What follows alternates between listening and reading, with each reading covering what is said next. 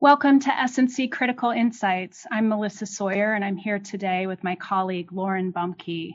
Every year, we study U.S. activism data to try to identify trends in activism that will persist into the next year.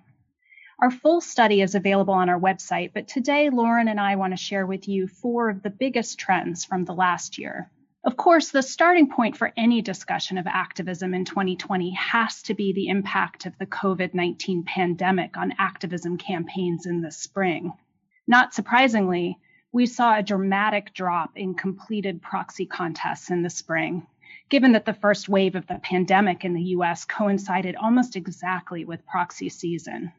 For those activism campaigns that did go forward, the focus on returning capital to shareholders declined significantly in favor of campaigns pushing for board change, operational improvements, and management changes.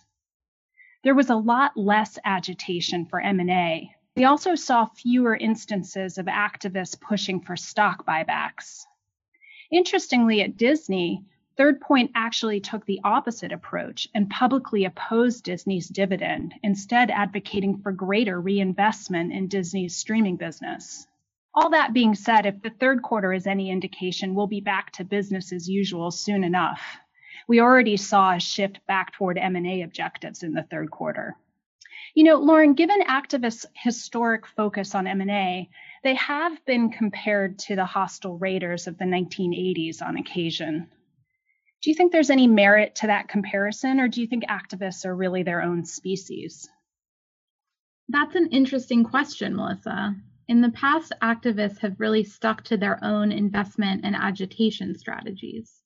But as of late, we are seeing a convergence of strategies as activists and private equity funds are increasingly willing to borrow from each other's playbooks.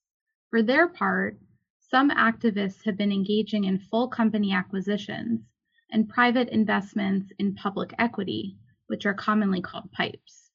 And a number of activists have recently formed SPACs. In many ways, this foray into private equity is more of a natural progression for activists than you would initially think. Activists have accumulated significant amounts of capital to deploy, and a lot of the low hanging fruit that activists have targeted in years past using their traditional playbook has dried up. These days, most companies are better prepared for an activist attack. So the activists who were already focused on identifying companies' weaknesses and finding ways to capitalize on them are placing more skin in the game on certain bets. Melissa, are there any other shifts you're seeing in activist strategies?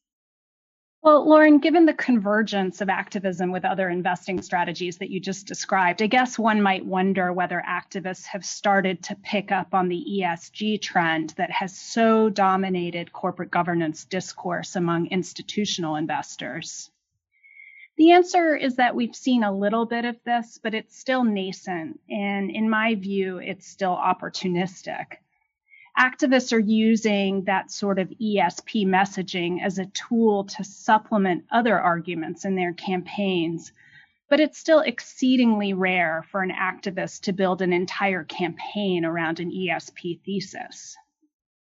In addition, although there have been some notable examples of prominent activists raising funds for ESP or ESG oriented funds, like Jeff Ubben, who's formerly a ValueAct, who recently launched a new ESG focused fund. It's certainly not common.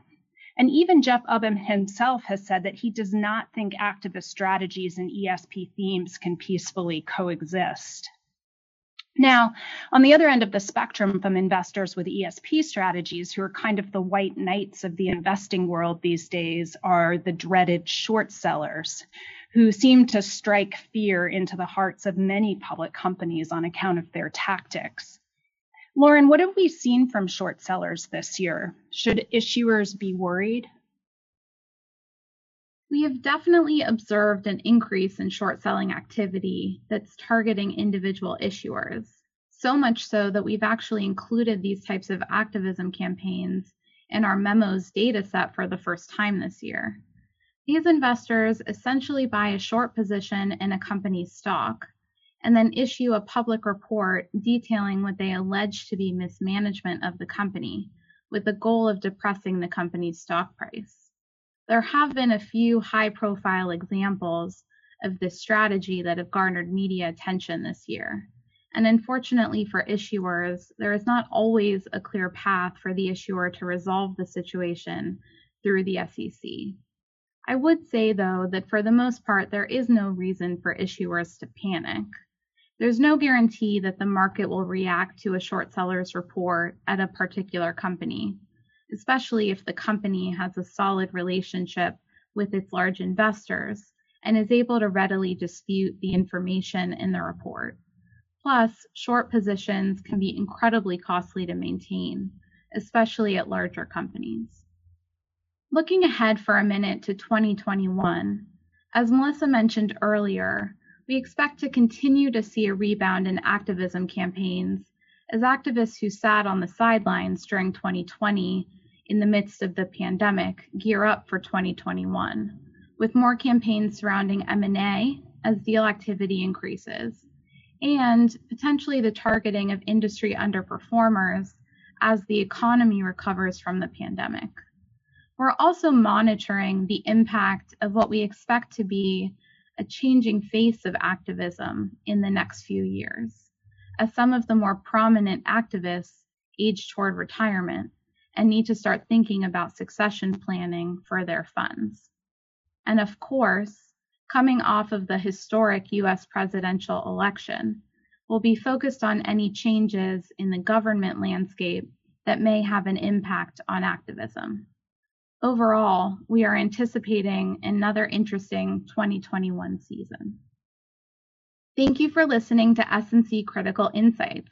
For more detail on the trends that Melissa and I have discussed today, as well as an analysis of activist campaigns and settlement agreements during the 2020 proxy season, and other legal developments related to activism, please check out our annual activism memo which is out now and available on our website, www.sullcrom.com.